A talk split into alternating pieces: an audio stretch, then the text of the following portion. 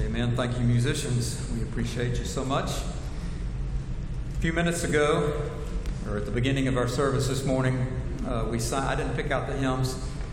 Derek and Kelly are doing a great job of picking out our hymns for us each week, but we sang uh, Charles Wesley's words. Charles Wesley's on the short list for greatest hymn writer ever. I don't know if you can pick the winner, but he's on the short list. But you sang these words He left his Father's throne above so free, so infinite his grace, emptied himself of all but love, and bled for Adam's helpless race. Tis mercy all, immense and free. Oh, praise my God, it reaches me. And then into the chorus of amazing love. Bled for Adam's helpless race. Uh, think about that. We're going to come to that in Paul's writings. If you haven't been with us uh, last week, uh, we launched into a mini series for the Easter season on 1 Corinthians chapter 15, which is Paul's greatest writing on the doctrine of the resurrection, the resurrection of Jesus, the resurrection of the dead. And uh, so we want to turn back to that. We're not taking it in order. We started last week at the end, and we'll work our way by Easter back to the beginning. But this morning we're in verse 20, and uh, we're going to look at Adam's helpless race and what Paul has to say in these verses uh, here that contributes to our theology. 1 Corinthians 15 20, but now Christ has been raised from the dead, the firstfruits of those who are asleep. The doctrine of the resurrection is profound. Here, Paul is in verse 20 drawing a contrast to what he says in verse 19 and what precedes that, that we'll look at next week. So we are going backwards, and it makes it a little harder in some ways. But he comes down through next week's passage talking about how despairing and desperate things would be if there was no afterlife, if there was no resurrection, if there was no victory in Jesus. How lost confused and desperate would be, we would be.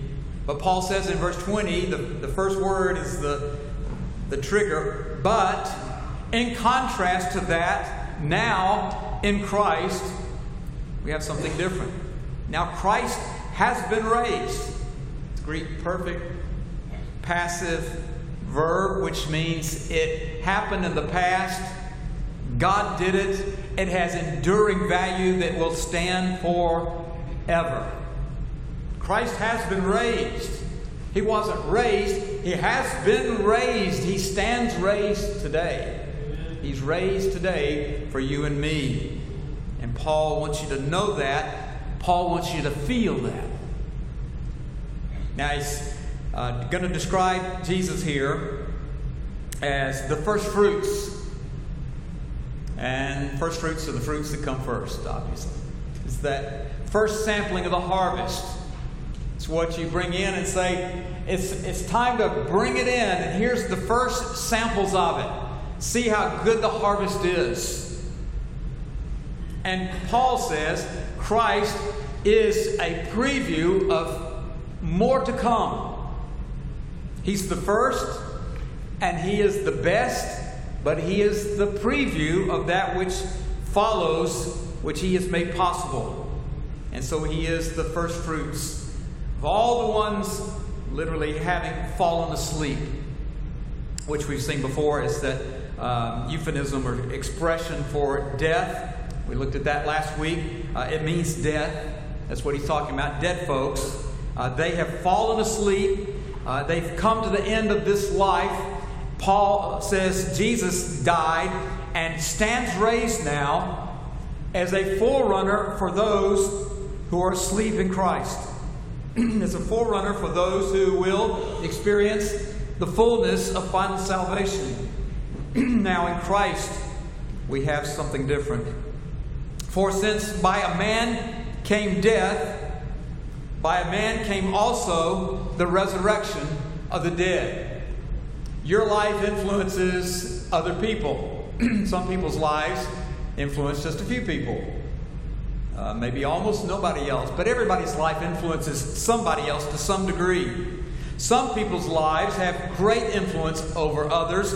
There are two whose lives are so influential it's immeasurable Adam and Jesus. And both are good. Jesus is, of course, we know who Jesus is. Adam is a good guy also. He's a part of the line of Christ, he's part of uh, God's plan.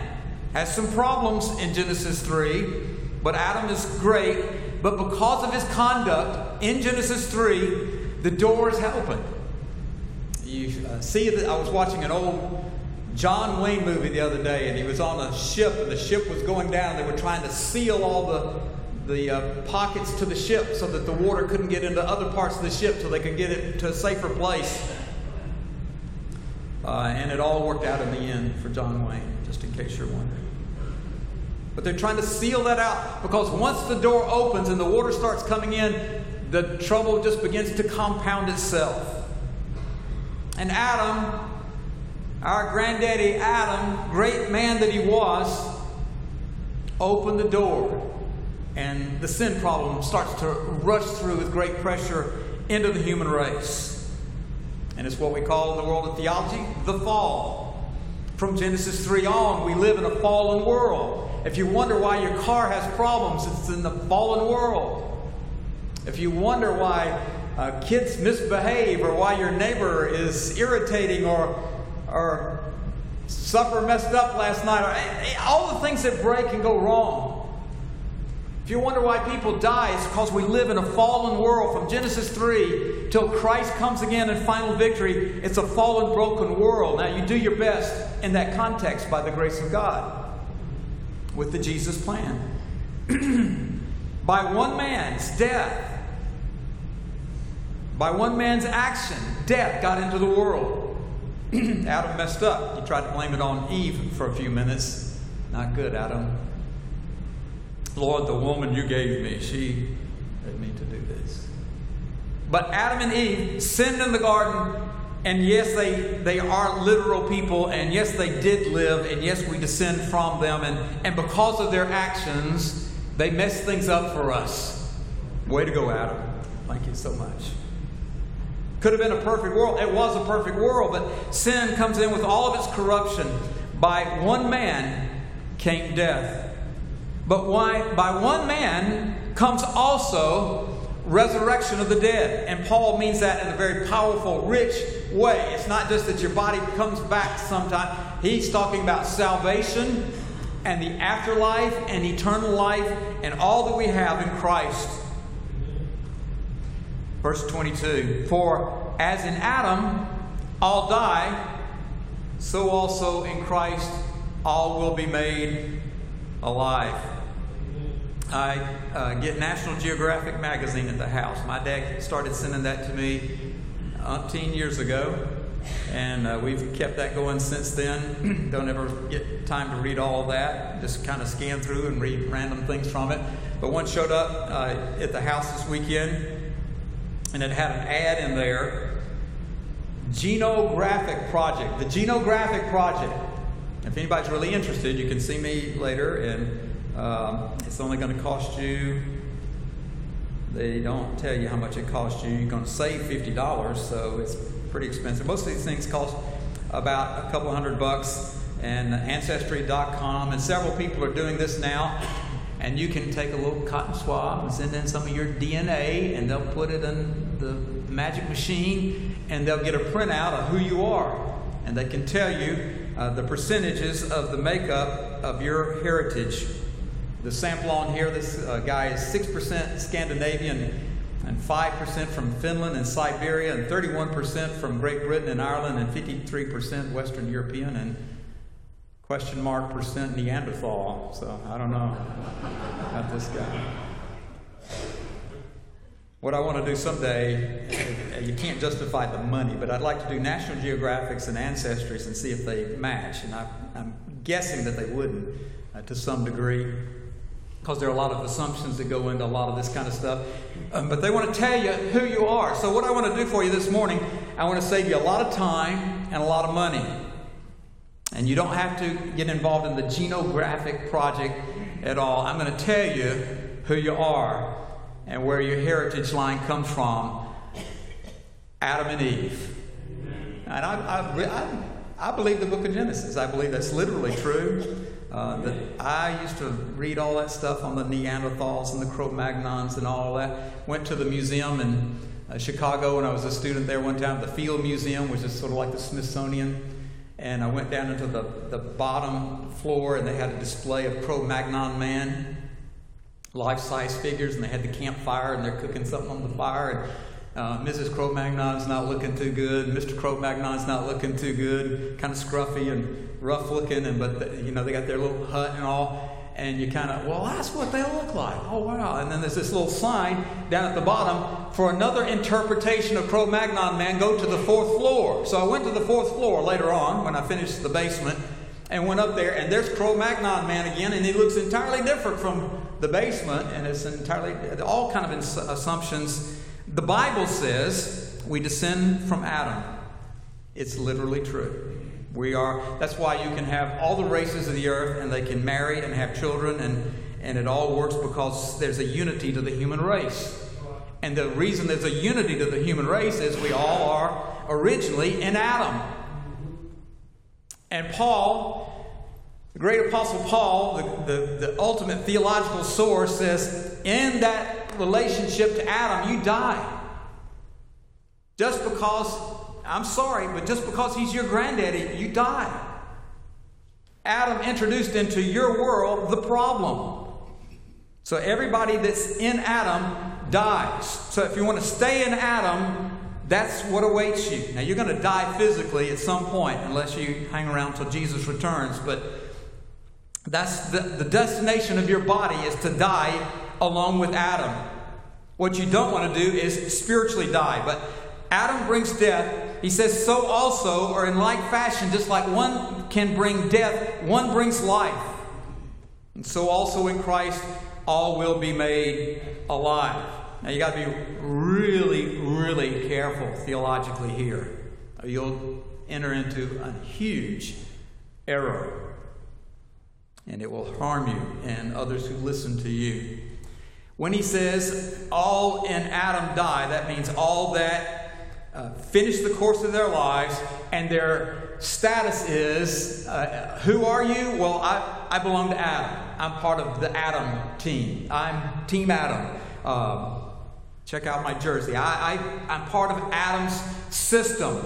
And that's where I've run the course. That's why I've in, where I've ended the course. That's who I am. Paul says, in the, the New American says, so also in Christ all will be made alive. That does not mean, here's where the great risk is in this verse. Paul does not mean by that that because of Christ, everybody's made alive. That would be a biblical error. That would be a theological heresy. He's not saying in Christ everybody's alive. That would be universalism. There's two versions of universalism the broader uh, approach that a lot of the world loves and instinctively believes, uh, you know, in, uh, in uh, God, there's just so much love, and such a loving God is just going to have to save everybody because God is love. And so everybody's all right. He might not like things about you, he might do give you a little bit of judgment here or there, but everybody's all right because God is loving. we come to the Bible and we find that's not true. Uh, certainly, He's the God of love, but uh, that doesn't give a free ticket to all of the human race. The Christianized version of that, that comes along later, is uh, the idea that Christ died for the sins of the world, and because of that, everybody's saved. The Bible doesn't teach that either. So that's not what Paul's point is in verse 22. Over behind the Methodist church down the street, there's a cemetery, and in the cemetery, there's a grave marker. It's the most prominent grave marker in that little cemetery. Uh, most of the stones have dilapidated, but there's a marker there, and it says on there, he believed in universal salvation. Well, I'm afraid I know what he meant by that. That was about 100 years ago, uh, but that would mean everybody's all right. And you can say everybody's all right because of Jesus, but that's not what Paul's saying. Paul's point is all who are in Christ will be made alive. And there's a world of difference between Christian universalism and what Paul says here. So also, all in Christ will be made alive. The promise is not to everybody, the promise is to those who are in Christ. Important, crucial distinction there. But each one in his order. God's got a plan. God works out his plan. I like the way God works. God does things so much better than we do. And the, the progressive plan of God's redemption, the unfolding of his salvation, is orderly and neat and profound. And he says, but each in his order. Christ the first fruits, that's number one. After that, those who are Christ, or in Christ, or the Christians at his coming. Again, the promise is not to everybody. The promise is to those who are Christ of Christ, the, the believers, the ones being of Christ afterward, are also part of God's economy, and it comes to its fullness at the second coming of Christ. And Paul's tying the resurrection of the dead to that great event. When are the dead raised? At the second coming of Christ. Now, time out for a second, like we did last week. Let's hurry, lest everybody begin to get nervous and upset and troubled. That does not mean that your loved ones who have died in Christ are just out there buried in the ground somewhere, asleep, soul sleep, we talked about last week. They are alive, their spirit is alive, they are absent from the body and present with the Lord, Paul says in another place. Uh, they are in a blessed state. Uh, if you knew where they are, if you're Christian, if they're in Christ, if you knew where they were, you would gladly trade places with them and not run from that because it's awesome. But here's this uh, final promise of the fullness of that salvation in the great resurrection. And Paul says, Don't worry about when it's going to happen. Don't try to put a time on it. It will happen when Christ comes. And nobody can outguess that. Nobody can calculate that time. Jesus said, Don't try to calculate. Nobody but the Father knows the timing of that. But when He comes, those who are in Christ will be raised from the dead because He is the first fruits. He's the sampler of what God will ultimately do in the complete and final restoration. Verse 24 Then the end comes. Then comes the end when He hands over the kingdom to God, the Father when he has abolished all rule and authority and power. Jesus from the cross said, It is finished. And it was finished. He had won the great conflict of the ages. And then it just has to play out in the story of the, the human race down until the second coming. And so, Jesus, through the work of his cross and through the ministry of his church, is abolishing all rule and all authority and all power. He is winning and prevailing, and he will prevail for all eternity. You best know that you're on his team. And then, he says, the end will come. When does the end come? It comes at the end. When he has finished the task and all has been submitted to him he has prevailed over all of it. We are with him by our faith. We are in Christ. Now, you, part of you, your body is still in Adam. You're part of Adam's fallen race with all the problems. But in Christ, you take on a different and unique citizenship. Everybody's in Adam's race, but you in Christ are uniquely in Christ and his plan. He must reign, he says in verse 25, until he puts all of his enemies under his feet. You've seen all the old statues and the imagery of the, the conquering hero and kind of got his right foot up on the, the, the conquered. He's prevailing. Jesus will reign, and everything that's ever opposed the cause of Christ will be under his feet. The next time you turn on cable news, and your heart gets sick and you're concerned about the world and you wonder where it's going and you're, you're grieving over what you see, take in 1 Corinthians chapter 15, verse 25. And imagine your Savior and all of his risen glory with his foot on top of all the evil of the world as the conquering, prevailing hero of the ages. He beats it all. There's no ism, there's no uh, wickedness, there's no sin, there's nothing out there that Jesus will not prevail over. The last enemy, Paul says, that will be abolished is death. There's built into the fabric of the human heart a fear of death. We don't want to die. We fear we'll do incredible things. We'll spend family fortunes to avoid death. People will spend a million dollars to live three months longer or less. But he says, death, Jesus has dealt with and Jesus will deal with. And that enemy, death, will be abolished. In eternity, that will no longer be a factor. For he has put all things in subjection under his feet. But when he says all things are put in subjection, it is evident that he has accepted uh, who put all things in subjection to him. I know that's uh, confused. Paul could have written that a little clearer, maybe. I, am kidding, of course. Paul writes under the inspiration of the Holy Spirit. We just have to think a little bit as we. He's saying you, God sends Jesus, God the Father sends Jesus into the world. Jesus brings everything under his feet. He's conqueror of all. Paul says it's all but God the Father, of course. And, and Jesus, and the, the playing out, the Father and the Son and the Holy Spirit are all deity. They're all worthy of obedience. They're all worthy of our respect and our worship. Uh, but they have different roles and functions. And Jesus, in verse 28, his final function is described for us by Paul here. He says, And when all things are subjected to him, then the Son himself, when all things are subjected to Jesus, then the Son himself also will be subjected to the one who subjected all things to him. So Jesus takes the church. Imagine Jesus turning to the Father and saying, Here's First Baptist Church at Dublin, Georgia. These are some of my people that you gave me, and I'm giving them back to you. And they're yours for eternity. Here's planet Earth. Boy, what a mess they made of it, but here it is redeemed, and the new heavens and the new earth, and all the glories of all that God had in mind. Jesus accomplishes it all and presents it back to the Father so that God may be all in all. Isn't that a great line? That God might be all in all. You're not going to get to that in your own world in this life. You're not getting to get to that in your own thinking, in your own heart.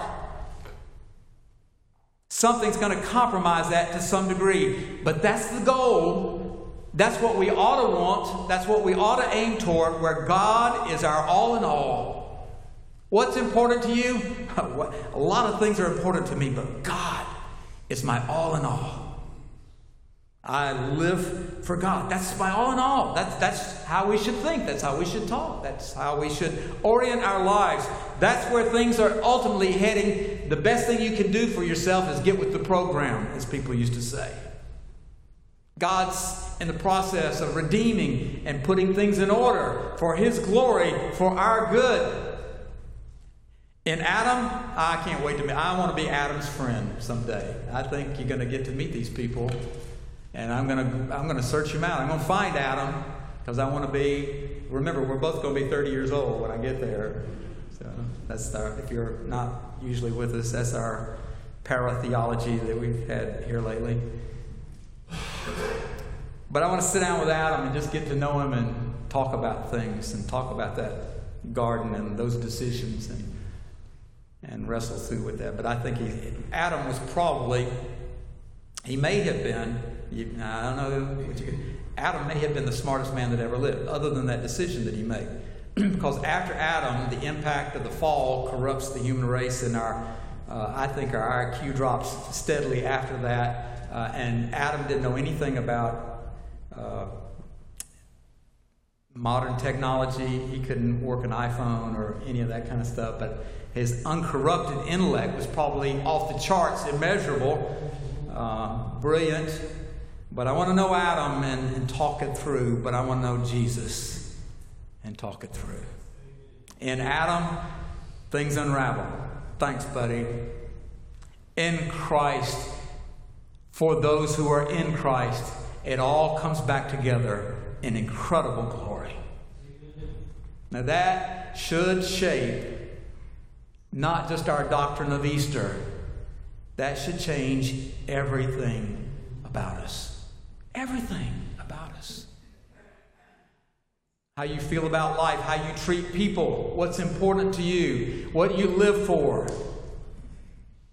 The resurrection of Christ, the victory of Christ over the sting of death changes everything. And Paul paints for us elsewhere this depressing, horrible imagery of what it would be like to have no Jesus.